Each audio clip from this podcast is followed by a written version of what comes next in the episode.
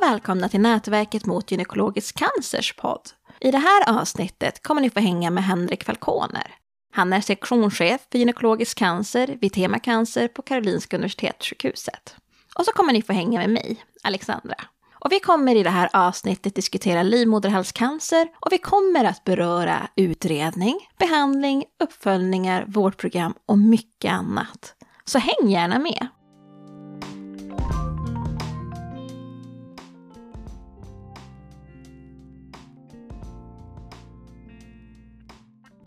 Jag tänkte börja med frågan, hur många får varje år livmoderhalscancer? Som det ser ut just nu i Sverige så ligger det på ungefär 550-560 kvinnor per år i Sverige som får livmoderhalscancer. Skulle du kort kunna berätta vad är livmoderhalscancer? Om man tittar på hur det ser ut i världen så är det här en, en av de absolut vanligaste kvinnliga cancerformerna vi ser. Och det här är en cancer som, eh, som de beror på att vi infekteras, eller kvinnor infekteras med eh, humant papillomvirus någon gång under livet och eh, sen eh, är det så att de allra flesta som, eh, som, som får den här infektionen läker ut den och drabbas inte av någon, någon, varken cancer eller cellförändringar. Men hos ett litet antal så läker inte infektionen ut utan den kvarstår. Vi kallar det för persisterande infektion med HPV och då finns förutsättningarna för att det ska kunna utvecklas först till förstadier, cellförändringar och sen till cancer i livmoderhalsen. Och det är väl så att om man tittar på det, hur det ser ut rent anatomiskt i kroppen hos kvinnor så kan man säga att livmodertappen är en ganska speciell eh, plats i kroppen för att där möts olika typer av celler. Det är cell, celltyper från livmoderkroppen och det är celltyper från slidan, vagina och de möts på livmodertappen. Och I och med att de möts där så sker det hela tiden en förändring av cellerna. De förändras hela tiden och det är en naturlig process. Det ska göra det också. Men det innebär också att det är ett litet känsligt område. Ett känsligt område för infektioner och inte minst infektioner med HPV.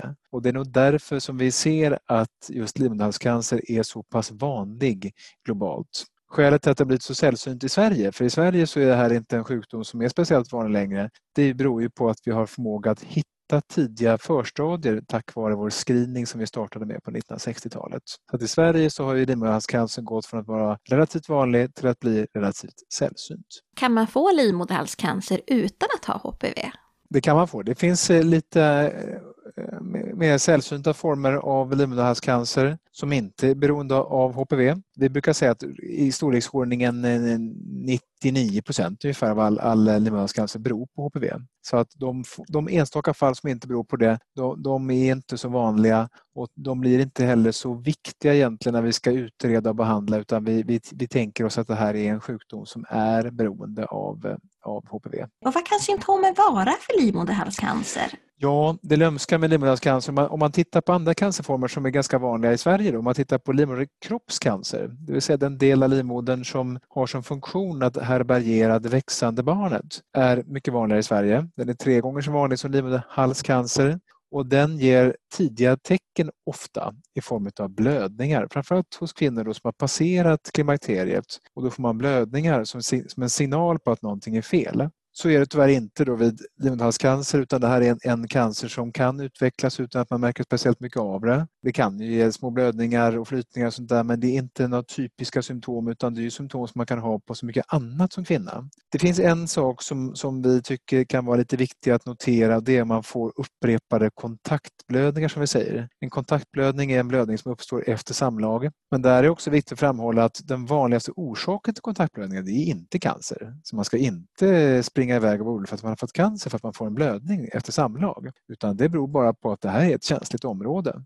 Och återigen, det beror på att de här cellerna möts där på livmodertappen och förändras hela tiden och då blir det känsligt. Men, men det kan ju också vara tecken på en infektion eller, och det kan också vara tecken på cellförändringar eller till och med cancer. Så att om det här uppstår och framförallt om det upprepas då ska man, tycker jag, gå till en gynekolog och få det här utrett. Annars är det inte speciellt mycket symptom på livmoderhalscancer. Mm, så det är en ganska dold sjukdom egentligen, att symptommässigt? Ja, det får man säga. Alltså de flesta som, som vi upptäcker, de upptäcker vi i screeningen faktiskt. Nu så, så, att visst, på det sättet när det gäller symptommässigt så, så är det ju en, en dold sjukdom. Mm. Kan du berätta lite grann kort om de olika stadierna? Ja, och det, det, man kan säga att det, det är egentligen ingenting som är speciellt unikt för livmoderhalscancer utan det här följer egentligen en stadieindelning som är ganska generell för cancer. Men man kan säga att vi brukar prata om stadium 1 och 2 och 3 och 4. Det är fyra stadier kan man säga. Och och eh, när stadium 1, och det är återigen det gäller nästan all cancer, då är sjukdomen eller cancern kvar i sin ursprungsplats. Så har den uppstått i livmoderhalsen så är det stadium 1 så är den fortfarande bara kvar i, då har den inte liksom brutit ut utanför utan den är begränsad till, eh, till livmoderhalsen. Är det stadium 2 då är den inte längre begränsad utan då har vi antingen att den börjar penetrera ut mot väggarna i bäckenet eller att den växer ner i slidan. Stadium 3 så är den ännu mer avancerad, växer långt ut i bäckenet eller har satt metastaser, då, dottersvulster i lymfkörtlar. Och har man stadium 4 då har cancern blivit så pass avancerad att den griper an andra organ, urinblåsa, tarm eller eh, metastaser utanför bäckenet också. Så det, det, är de fyra stadierna som vi brukar prata om och där stadium 1 är den vanligaste i Sverige. Och det är tack vare vårt screeningssystem? Ja, då? Det är det. det, är det.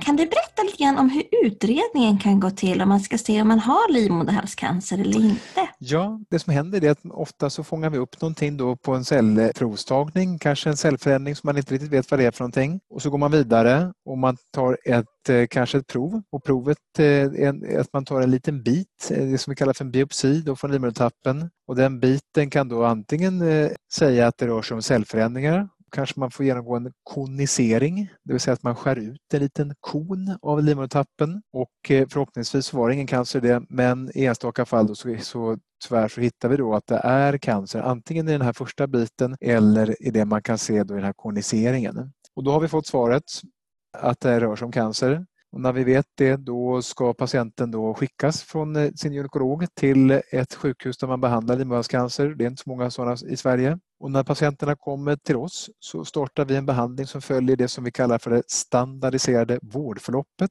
Och det är ett sätt att, eh, att hålla koll på vår process och korta ner väntetiden för patienter. Vid I det här förloppet, i den här processen, så ska patienten genomgå då en hel del undersökningar. Ofta så är det röntgen, magnetkamera av bäckenet. Det kan vara det som vi kallar för PET-CT som är ett sätt att förstärka datortomografi för att kunna leta efter spridning. Vi kanske behöver undersöka patienten i sövt tillstånd för att lättare kunna känna på livmodern och känna, titta på livmoderhalsen och förstå om eh, tumören har spridit sig. När vi sedan har fått en, en, uppfattning av hur tumören ser ut, vad det är för typ av cancer, hur den, hur den kanske har spridit sig eller inte har spridit sig, så brukar vi träffas då på det som vi kallar för MDK, multidisciplinär disciplinär konferens. Och det är då en konferens där man möts då kirurger, onkologer, röntgenläkare, patologer och så går man igenom det, sina utredningsfynd och så fattar vi beslut kring vilken behandling som passar bäst för just den här patienten. Och beroende på vilket, vilken, eh, vilket stadium det är, vilken typ av cancer det är så kan det bli aktuellt med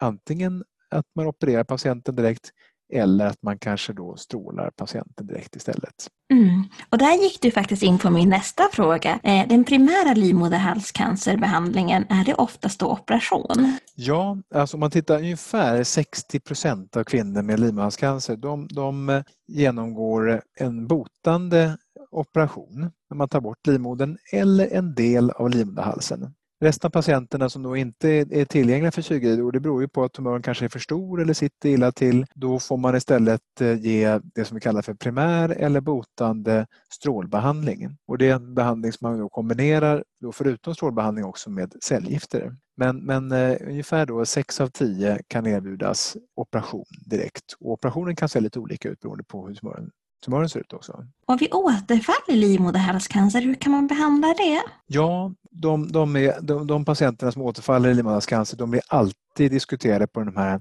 multidisciplinära konferenserna. Där behöver vi extra noga röntgen innan så att vi är helt säkra på hur det ser ut, var det sitter, finns det spridning till andra ställen Och sen beror det lite grann också på vilken typ av behandling fick patienten första gången. Så fick patienten eh, operation första gången, då brukar det bli så att det blir strålbehandling andra gången och tvärtom. Var det strålbehandling första gången, ja då brukar det bli operation andra gången, eller när man får återfall rättare sagt. Så det beror, det beror dels på hur, hur återfallet ser ut, var det sitter, men också vilken typ av behandling patienten fick vid första gångs insjuknandet. Mm. Vi läser ju vårdprogrammen mycket noga, vilket du säkert redan vet. Men i vårdprogrammet för livmoderhalscancer så står det ytterst lite om återfallsbehandling.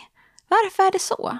Ja, men det är ju så att eh, det, är, det, det, är väldigt svårt att göra den här typen, liksom att vårdprogrammet är ju dels till för att ge, kunna erbjuda jämlik vård i Sverige. Så att man kan eh, som patient och, och eh, även behandlande läkare kunna känna att man kan, man kan göra samma sak överallt i landet. Det andra syftet är ju att vi som inom professionen ska kunna liksom komma överens om vad vi tycker är liksom den bästa behandlingen. Problemet för återfall är att det är så otroligt individuellt. Vi kan inte göra på samma sätt som en kokbok som vi kan göra för först, när man blir sjuk första gången. Utan där är det verkligen så att vi måste verkligen ta in så många faktorer. Det beror så mycket på ålder och hur patienten är och hur, hur cancern sitter så att det är svårt att beskriva i detalj. Men det, det finns lite beskrivning finns det. Men det är svårt att gå in i detalj på vad man kan göra och inte ska göra när man har fått ett återfall. Så det är det som är anledningen till att man kan inte beskriva det så noga för det. Utan där behöver vi verkligen göra individuella anpassade behandlingar.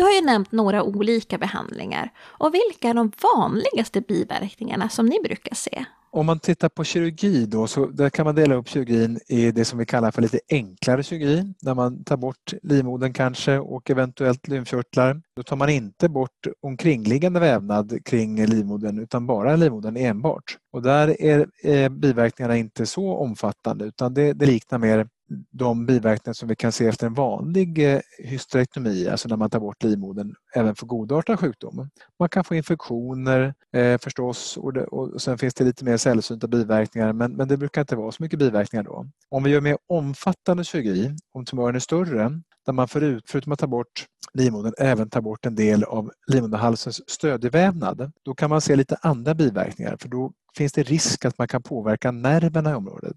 Då kan vi se saker som att blåstömningssvårigheter, det kan påverka tarmfunktionen och eh, tar vi bort lymfkörtlar så kan vi se lymfödem, det vill säga svullna lår, svullna ljumskar eller blygd. På lite längre sikt kan man också då få drabbas av sexuella biverkningar. Det kan vara svårare med orgasm. Eh, slidan kan bli förkortad eftersom man ofta tar bort en liten del av översta, översta slidan. Så att man, man kan dela upp biverkningarna i de som är lite akuta eller snabba, de som vi ser tidigt och de som är lite mer sena som kommer senare. Men det är just de här antingen lymfödemen eller biverkningar som är kopplade till nervskador eller nervpåverkan. Det är, det är de vanligaste. Om patienten strålas så ser vi mer specifika biverkningar för strålbehandling. Och där kan man då, om man strålar en, en tumör som sitter i bäckenet så sitter det ju andra saker i vägen ofta. Urinblåsan, tarmen och slidan förstås. Så där kan vi se också påverkan på urinblåsfunktion. Lite annorlunda den vi ser i operation. Kanske med lite mer trängningsbesvär, att man behöver gå och kissa lite oftare. Man kan få blod i urinen. Tarmbesvären kan också vara lite annorlunda än de vi ser efter operation. Och sen så kan man också få då att det bildas sammanväxningar i slidtoppen och sådär. Nu kan man säga det att eh, alla de här behandlingarna har blivit mycket, mycket bättre de senaste åren. Både strålbehandling och operationer har blivit mer anpassade efter patienten och patientens tumör. Vi är bättre på att bevara nerver under operation och vi är bättre på att rikta strålbehandlingen helt rätt eh, när man strålbehandlar. Så biverkningarna uppfattar vi i alla fall de är mindre nu än vad de var tidigare. Och vi är nog också bättre på att upptäcka dem nu och faktiskt ta hand om dem än vad vi var tidigare, tror jag. Det låter ju väldigt bra. Om man då som patient har fått det vi kallar sena biverkningar, det kanske kommit efter en lång tid. Mm. Hur kan man då söka hjälp för de här behandlingsbiverkningarna? Jo, men det kan man göra på lite olika sätt. Men man kan komma ihåg att patienter som har behandlats mot livmoderhalscancer, de ska ju följas på kontroller. Och då ska man följas i alla fall i minst fem års tid. Och under den tiden så har man ju kontakt med inte sällan en behandlande läkare eller i alla fall en läkare som är van vid att följa upp gynekologisk cancer. Så det bästa är att, att vända sig till sin behandlande läkare och beskriva vilka symptom man har fått. Vi har olika struktur för vår cancerrehabilitering i olika delar av landet. I Stockholm som jag är mest förtrogen med så har vi både här på sjukhuset möjligheter till cancerrehabilitering och hjälp med biverkningsproblem. Men det finns också en särskild enhet då som heter eh, bäckencancerrehabilitering där man kan få hjälp av flera olika eh, experter. Då. Det kan vara dietister, det kan vara urologer, det kan vara gynekolog, kurator, psykolog och sådär som kan stötta då med, med senbiverkningar som kan dyka upp senare. Man kan också ta kontakt med dem direkt men jag skulle tycka att det, det, det bästa är nog att ta kontakt med sin behandlande läkare eller sin kontaktsjuksköterska om man fortfarande har en sån.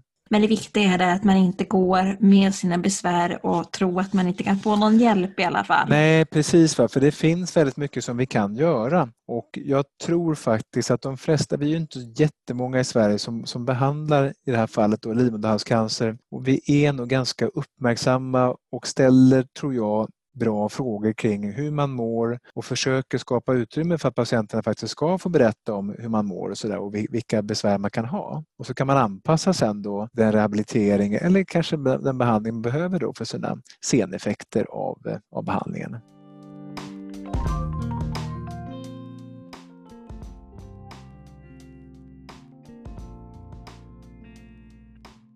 Då ska vi hoppa över till återfallssituation. Och vet man vad som kan påverka risken att få ett återfall? Den eh, viktigaste faktorn för risken för återfall är förekomst av metastaser till lymfkörtlarna. Så att, och det, om man opereras för tidig, alltså då stadium 1 livmoderhalscancer, då görs det nästan alltid någon form av bedömning av lymfkörtlarna. Man kan göra det på lite olika sätt. Endera ska man göra med enbart så kallad portvaktskörteldiagnostik där man tar ut en, det som vi betraktar som den viktigaste lymfkörteln, eller att man tar bort alla lymfkörtlar. Och det beror också på lite grann vilket stadium och hur stor tumören är. Så det är att ta reda på det, det är den viktigaste prognostiska faktorn för återfall. Så att om man inte har metastaser i lymfkörtlarna så har man en lägre risk än de kvinnor som då tyvärr har metastaser ute i lymfkörtlarna. Förutom det här så finns det andra faktorer. Det beror lite grann också på hur stor tumören var, hur den satt till i livmoderhalsen, om det finns till exempel eh, tecken till inväxt i lymfkärl, det som vi kallar för LVSI. Det kan också bero på vilken celltyp man har också. Så det finns lite andra saker men den viktigaste faktorn återigen det är förekomsten av metastaser till lymfkörtlar. Nu nämnde du portvaktskörteldiagnostik och vad innebär det? Portvaktskörteldiagnostik det är just ett sätt att förenkla diagnostiken av metastaser till lymfkörtlar. Och då har man traditionellt sett tagit bort alla lymfkörtlar i bäckenet för att kunna ta reda på om det finns spridning. Men tack vare den här tekniken så kan det räcka med att man tar bort en eller kanske ett par lymfkörtlar som står och vaktar liksom de andra lymfkörtlarna. Och då är teorin då att om den lymfkörteln inte innehåller cancer, då finns det inte cancer i de lymfkörtlar som ligger bakom den här portvaktslymfkörteln. Så det är en bra teknik för att då undviker man eh, i väldigt stor omfattning eh, biverkningar då i form av lymfödem. Och dessutom så är det så att den här tekniken möjliggör också diagnostik av väldigt små metastaser som vi kanske missade tidigare. Det som vi kallar för mikrometastaser. Så det här är en, det är en väldigt bra teknik. Vi kan inte göra det på alla men eh, på en del kan vi göra det enbart. Men jag tror att de flesta kirurger nu idag i Sverige har i alla fall det här som ett komplement så att man kan öka och förbättra diagnostiken. Kan man göra den här portvaktskörteldiagnostiken även vid återfall? Nej, och det kan man inte göra.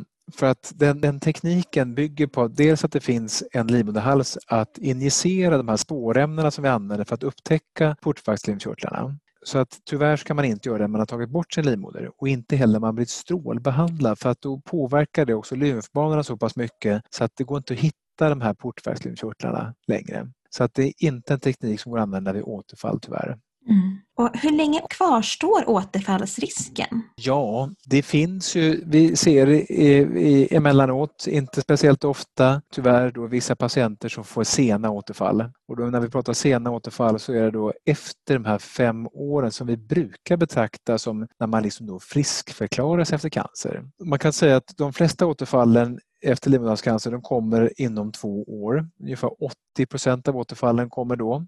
Och sen så blir det allt mer sällsynt och efter fem år så är det väldigt sällsynt. Men det kan hända så även efter fem år så kan man få återfall. Men, men återigen, de flesta kommer relativt tidigt och de flesta kommer de första ett, två åren efteråt.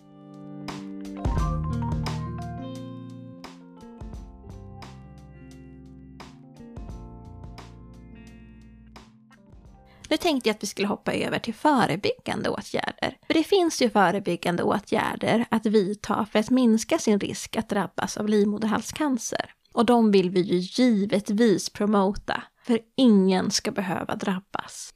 Och de förebyggande åtgärderna är ju givetvis att gå på sin screening när man blir kallad, men också att vaccinera sig själv och sina eventuella barn, både flickor och pojkar, mot HPV.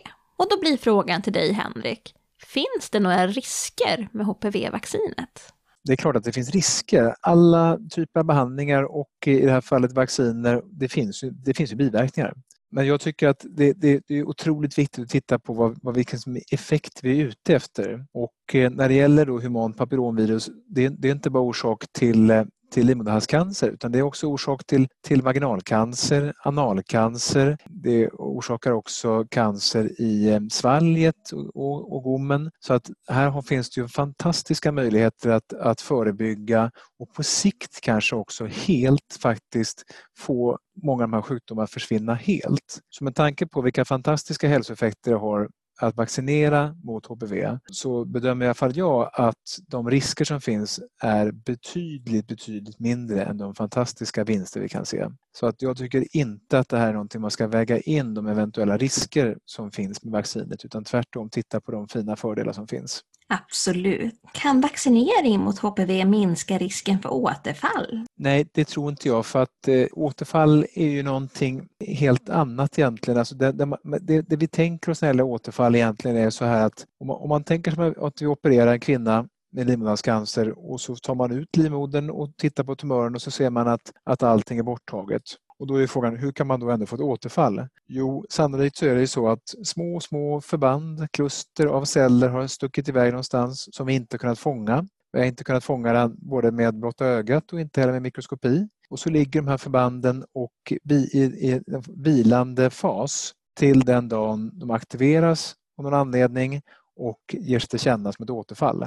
Det är alltså inte samma mekanism som, som uppstod när man fick cancer från början som berodde då på en infektion som gav en inflammation och till slut en cellförändring och sen en cancer. Utan det här är redan cancerceller som finns och sen, som sen kan aktiveras och då skapa ett återfall. Så vaccinet har jag mycket svårt att tro ska kunna påverka risken för att få ett återfall.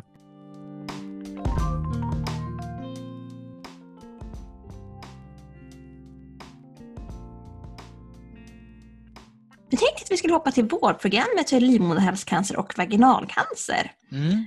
Och du är ju ordförande för det här vårdprogrammet. Just det. och hur känns det? Ja, det har varit jätteroligt faktiskt. Det, det, är, det är fantastiskt roligt att få, få, jobba med så mycket duktiga människor från hela Sverige. För det är ju så att en vårdprogramsgrupp den är ju sammansatt av experter från hela landet, från alla regioner är representerade. Och det är då både kirurger, onkologer, det är röntgenläkare, det är patientföreträdare, det är, vi har sjuksköterskor och många andra som bidrar med sin kunskap för att kunna utveckla det. Det är ett, väldigt omfattande arbete. Vårdprogrammet är jätte, jättelångt och beskriver väldigt mycket detalj i allting som vi gör. Men det är väldigt skojigt att få, få jobba med så mycket duktiga människor och att eh, få jobba fram någonting som vi tycker är så pass viktigt i Sverige också. Att ha någonting som, som eh, styr faktiskt det vi gör i hela landet så att det här inte bara byggs upp lokalt på enstaka sjukhus.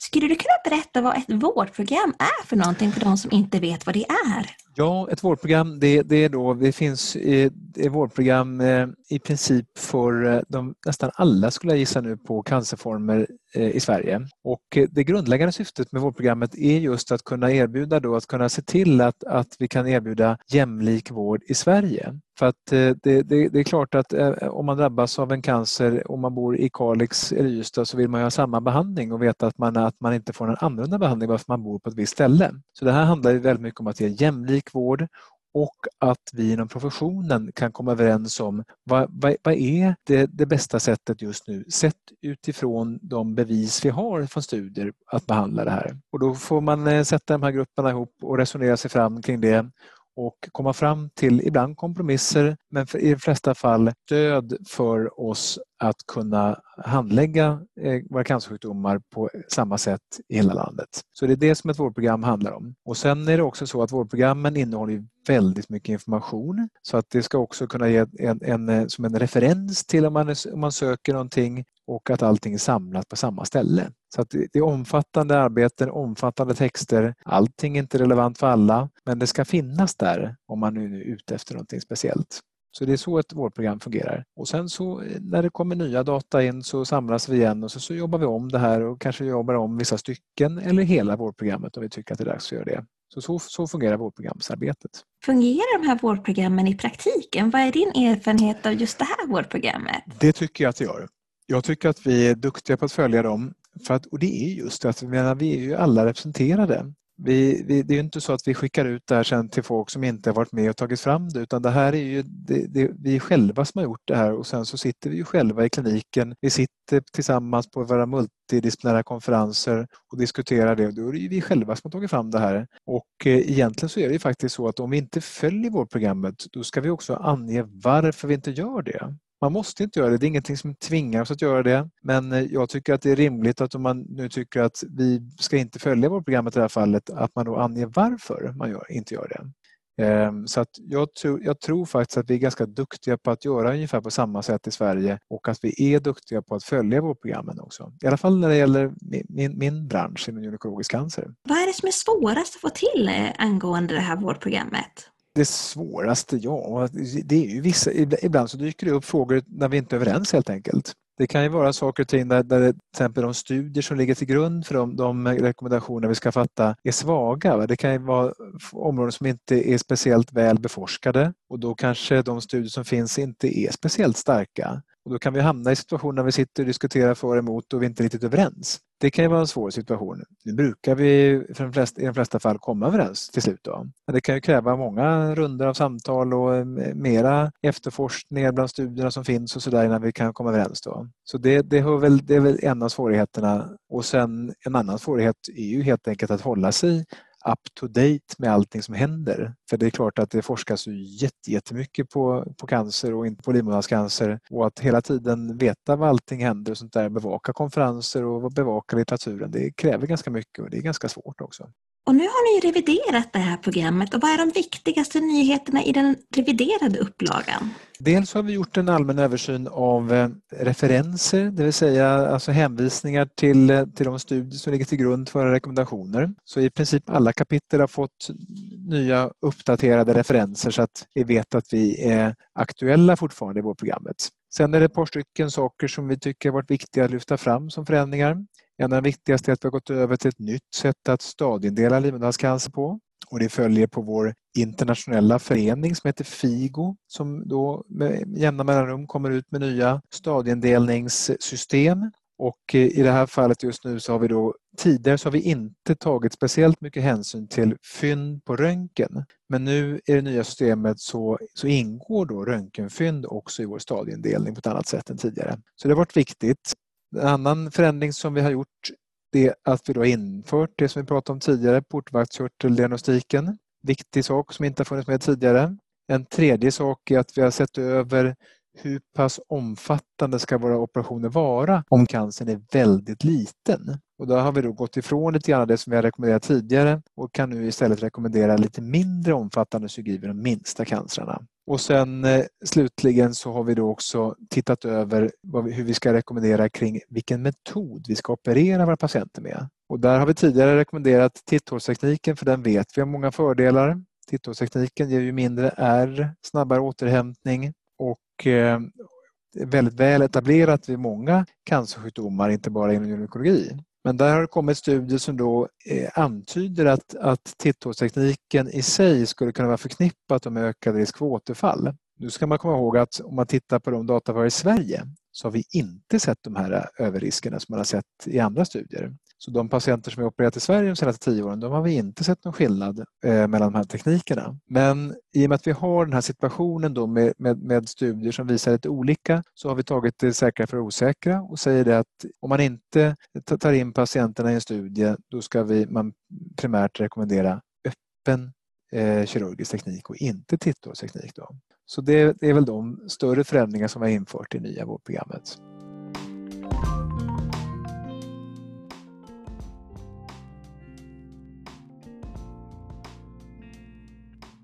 Om man då talar om vaginalcancer, ibland brukar man ju säga att det finns väldigt mycket likheter mellan livmoderhalscancer och vaginalcancer. Skulle du kunna berätta lite mer, vad är vaginalcancer för något? Ja, det är, hör man lite grann på namnet. Det är alltså en cancer som primärt uppstår alltså i, i vagina. Och det är, det är en sällsynt eh, eh, cancerform i Sverige. Vi pratar kanske 30-40 fall per år. Och eh, de allra flesta fall där man liksom först har en misstanke på vaginalcancer det är i själva verket livmoderhalscancer. Så det första man måste göra är att man utesluter att det faktiskt är en livmoderhalscancer. Då. Och, eh, men, men har man gjort det då, då är det här en sjukdom som ändå i väldigt stor utsträckning liknar livmoderhalscancer så tillvida att den till stor del orsakas av HPV-virus och att eh, de eh, bakgrundsfaktorer till, till vaginalcancer är just tidigare cellförändringar i livmoderhalsen och tidigare livmoderhalscancer. Så att på det, på det sättet så liknar de här väldigt mycket varandra och det är också därför som vi har slagit ihop de här sjukdomarna i samma vårdprogram. Det är en sjukdom som drabbar lite äldre kvinnor än eh, livmoderhalscancer. Medelåldern kanske ligger nästan 20 år högre så att den är bortemot 70 eh, år snarare än 40 år för livmoderhalscancer. Och Eh, en annan skillnad då, förutom åldern där, det är att vi, vi opererar inte lika många utan vi i, i, störst, i, i de flesta fall så blir man eh, strålbehandlad istället då mot sin vaginalcancer. Hur ser prognosen för vaginalcancer ut? Den, den är också starkt kopplad då till, eh, till stadium då. Och den är, den är i grund och botten god i alla fall om man kommer tidigt då i stadium 1 så där är prognosen bra. Men vi ser lite fler fall av lite eh, senare eh, stadier än livmoderhalscancer vilket gör att den sammanslagna överlevnaden är lite sämre än för livmoderhalscancer kan man säga. Så att eh, om man tittar på stadium 1 livmoderhalscancer så är överlevnaden kanske 90 procent men vid vaginalcancer så är den snarare kanske 75-80 procent. Så att lite sämre överlevnad kan till viss del vara kopplat till att patienterna är lite äldre också men, men eh, det, det, är nog så att prognosen är lite sämre än vid livmoderhalscancer.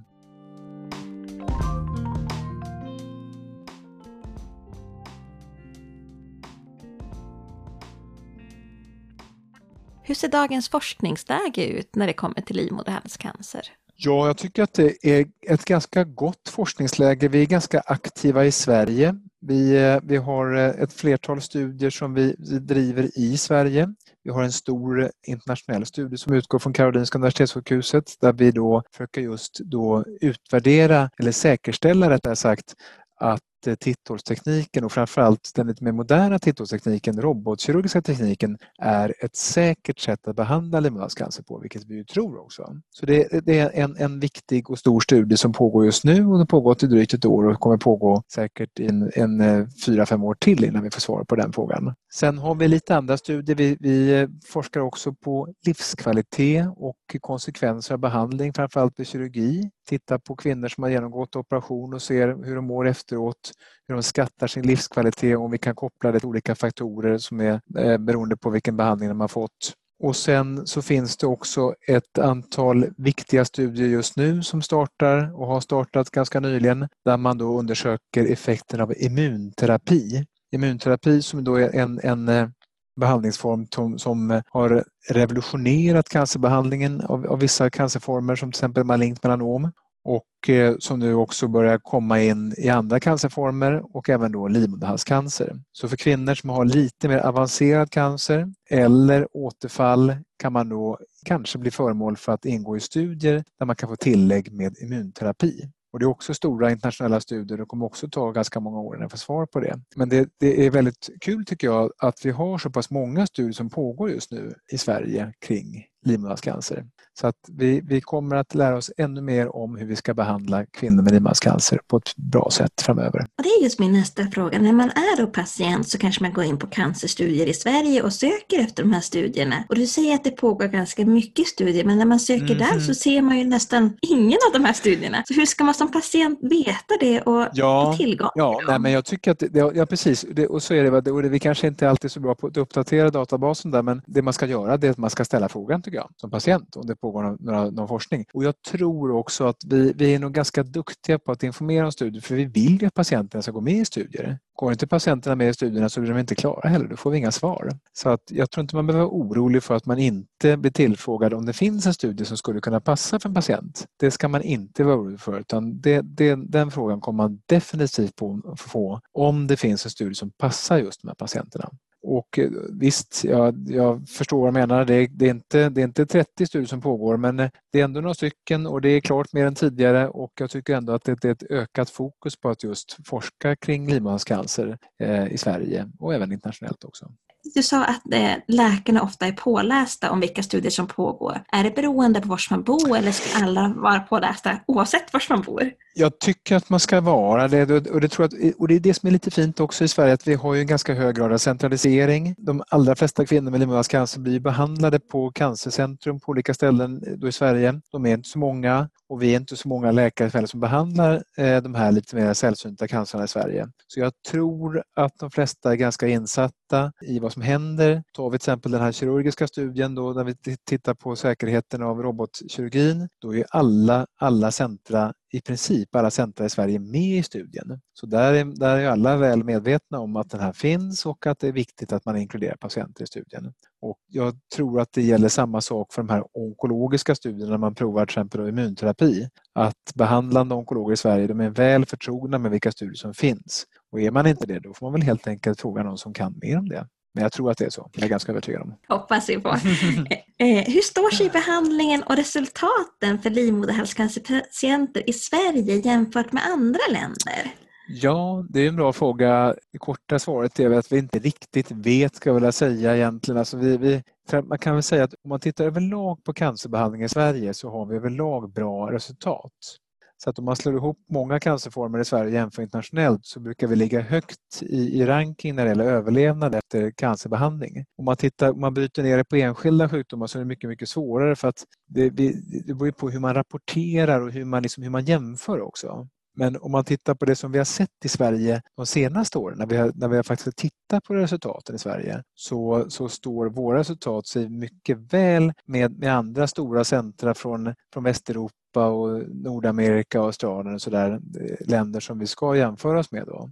Så att jag, jag, tror inte, man kanske inte kan slå sig för bröstet och säga att vi skulle vara mycket bättre än andra, men vi är definitivt inte sämre heller. Jag skulle nog vilja säga att, att överlag så, så, så är nog siffrorna ganska jämförbara i många av de här länderna och det beror på att behandlingarna är ganska standardiserade i princip var man än hamnar faktiskt. Så att eh, jag, jag, jag är ganska övertygad om att vi har bra resultat i Sverige men vi har inte funderat på om man skulle få bättre behandling någon annanstans i världen utan vi, vi, har, vi har bra kapacitet att ge god behandling i Sverige. Och det här är inte någon skillnad mellan de nordiska länderna heller? Det är ingenting som jag har sett som skulle tala för att vi har andra olika överlevnad. Det ser lite olika ut om man tittar i Norden så ser det lite olika ut när det gäller insjuknande i livmoderhalscancer där vi har ganska låga siffror i Finland medan ungefär likvärdiga insjuknande siffror i Norge, Sverige och Danmark. Så det kan ju också det kan ju liksom spela roll lite grann hur många patienter man behandlar i ett land också. Jag tror inte att det finns några skillnader i Norden egentligen. Vi, vi har också ganska bra samarbete i Norden och vi,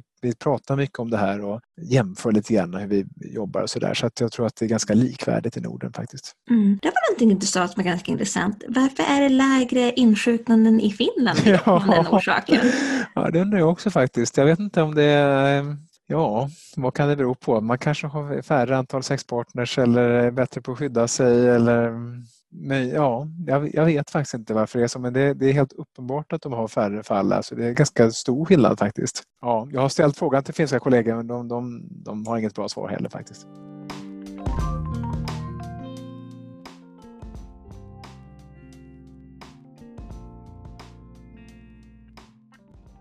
Nu ska vi hoppa till nivåstrukturering tänkte jag, mm. det vi också kallar centralisering. Mm. Och det är ju på förslag nu när det gäller livmoderhalscancer. Och finns det något särskilt du vill lyfta upp när det kommer till nivåstrukturering? Ja, det finns det. Det, finns, det kommer att komma, så tror jag i alla fall, nya förslag kring nivåstrukturering där det dels kommer bli förslag på regional nivåstrukturering, det vill säga att det ska finnas en utförare per region när det gäller behandling av livmoderhalscancer. Och sen talar allting för att det kommer bli ett förslag på att ha ett begränsat antal sjukhus i Sverige som utför de här lite mer sällsynta så kallade fertilitetsbevarande behandlingarna. Det vill säga för unga kvinnor som inte, har, som inte är klara med sitt barnafödande och har små cancer så kan man göra en, en operation där man har möjlighet att fortfarande föda barn. De operationerna verkar som att det kommer komma ett förslag på att det ska vara två eller tre enheter i Sverige. Så det, det ser ut som att vi kommer få en lite ökad nivåstrukturering när det gäller livmoderhalscancer också från och med nästa år gissar jag. Hur kommer det att påverka behandlingen tror du? Ja, alltså det, det är, alltså syftet med nivåstrukturering är just att koncentrera flera patienter till färre centra. Och det är ju för att kunna ge möjligheter att utbilda flera eh, behandlande läkare på ett bättre sätt. Ser man fler patienter så blir man förhoppningsvis bättre på att ta hand om dem också. Och det är också ett bättre underlag för att kunna bedriva bra forskning också. Så att jag, man kan ju hoppas på att, att det här ger bra effekter, att det här ger påverkan och förbättrad överlevnad och kanske också ett bättre omhändertagande av kvinnor med, i, i vårt fall, livmoderhalscancer för att man helt enkelt ser fler patienter. Och det ger ju också bättre möjlighet att kunna bygga upp du vet, cancerrehabilitering och, och alla de strukturer omkring. Och det är inte bara kirurger som ska bli bättre utan det är röntgenläkare och eh, strålfysiker och, och, alla andra som är inblandade i behandlingen. Och det blir nog helt enkelt bättre förutsättningar om man har fler patienter att titta på också. Så att jag tror att det är en klok tanke att nivåstrukturera och centralisera så att man får bättre förutsättningar att kunna utveckla vården på ett bra sätt. Ja, så till den här kvinnan som nu kanske måste åka 60 mil till så kanske vi ska säga att det blir en större ja men, en volym som kommer till det aktuella sjukhuset och att de blir mer erfarna på det sjukhuset. Ja, precis så. Man kan väl tänka sig att även om det kan vara en bit att åka ibland så får man väl hoppas på att man kanske behöver göra den här resan en gång i livet och, och, och drabbas man av allvarlig sjukdom så tror jag att de allra flesta patienter tycker att det är helt okej okay att sätta sig på tåget eller flyget. Och, och det, det, är inga, det är inga långa sträckor i Sverige. Det, det är ändå sån livspåverkan att drabbas av en, av en allvarlig sjukdom och jag tror inte att det är ett, liksom ett hinder att, att patienter ska behöva resa. Jag tror inte det. Nej, men det ligger nog någonting du säger, att man är beredd att åka för den bästa vården. Ja, precis. precis.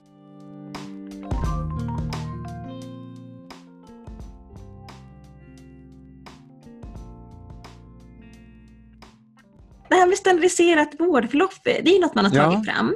Eh, man sätter ju som upp mål för antal dagar det ska vara från upptäckt till första behandling. Och 2019 så var ju livmoderhalscancer sämst i mm. klassen och det var bara 15 procent mm. som fick sin behandling mm. inom ledtiden.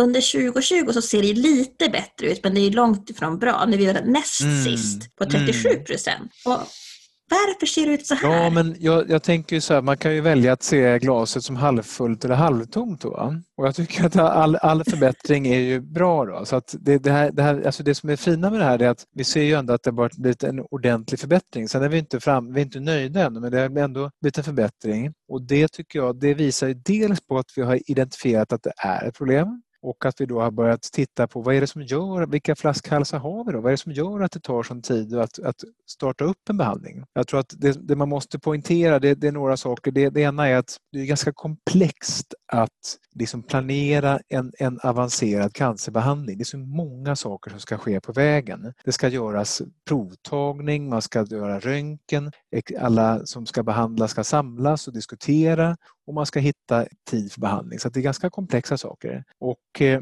det andra är att även om vi kanske inte har uppfyllt eh, SVF-målen i så hög utsträckning så märker vi att vi ligger ganska nära gränsen för de som vi missar på. Och Det är det som är lite grann ett problem med SVF, att om man inte kommer in inom dagarna som, som man ska då får man liksom 0 procent. Så att även om man, om, man, om man tänker sig exemplet att vi ska, som då livmoderhalscancer, behandla kirurgiskt inom 28 dagar. Om man får behandling på dag 29, då räknas inte det i SVF. Men man kan ju säga att man ligger otroligt nära att komma in. Så det är lite synd att inte vi kan få redovisa om vi har fått generellt sett kortare tider även om vi då inte har uppfyllt våra mål.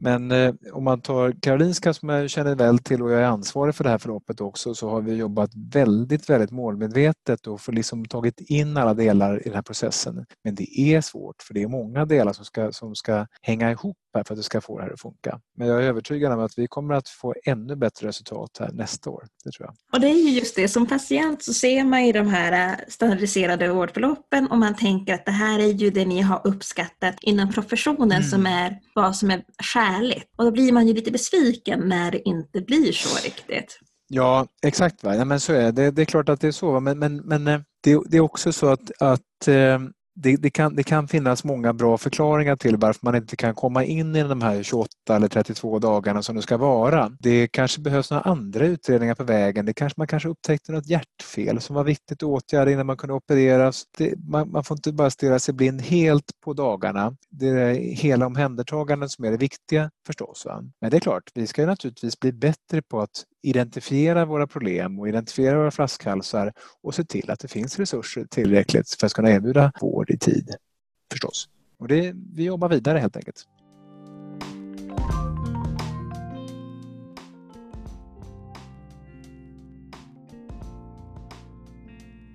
Just när det gäller livmoderhalscancer så finns det ju väldigt mycket, hur man nu ska formulera det, finns lite tabun kring att det kanske är HPV-baserat, det beror på kanske vem man har varit med och hur sexuellt aktiv man har varit mm. och så. Mm. Eh, och det finns ju väldigt mycket funderingar där kring ja, men fortsätta samlivet. Mm. Vad skulle du vilja säga till kvinnor som har funderingar kring det? Vad ska man säga? Det, om man tar den här som du pratade om först, att det finns någon skuldbeläggning i det här, men, men det, alltså det är ju ändå så att det här, det, det, Orsaken är ju en smitta med eh, viruset då. Men, men man får komma ihåg att det är så otroligt vanligt och eh, det går liksom inte det, det, är sånt som händer i livet.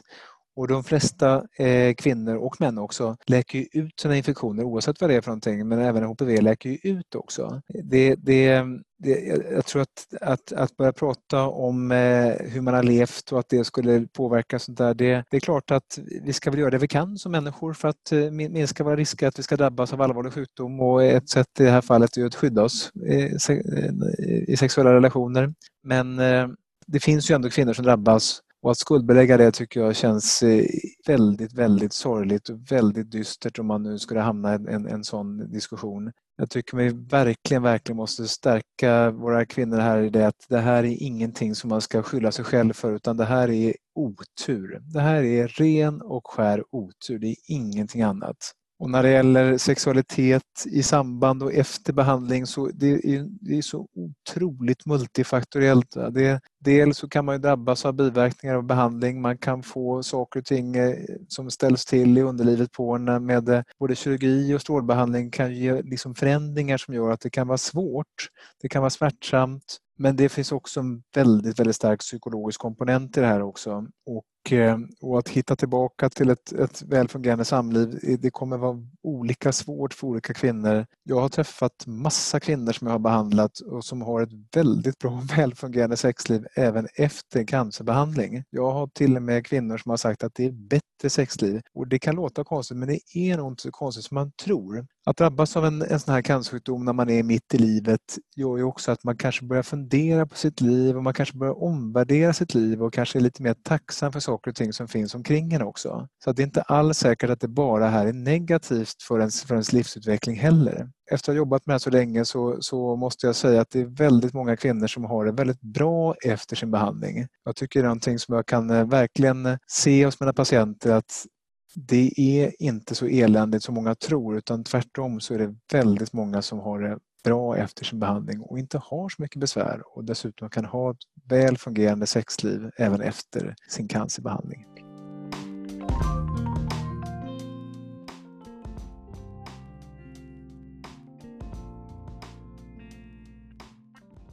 Det var allt vi hade för den här gången och nu hoppas vi att ni alla vill vara med i kampen mot gynekologisk cancer.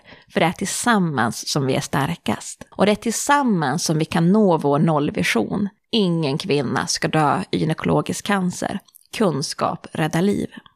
I nästa avsnitt kommer ni få följa fler gäster som diskuterar gynekologisk cancer och gyncancerrelaterade frågor. Och tveka inte att ge mig eller hela föreningen feedback. Och det kan ni göra via mail och då är det info gyncancer.se eller så kan ni kontakta oss via våra sociala medier. På Facebook heter vi Nätverket mot gynekologisk cancer och på Instagram heter vi gyncancer.se.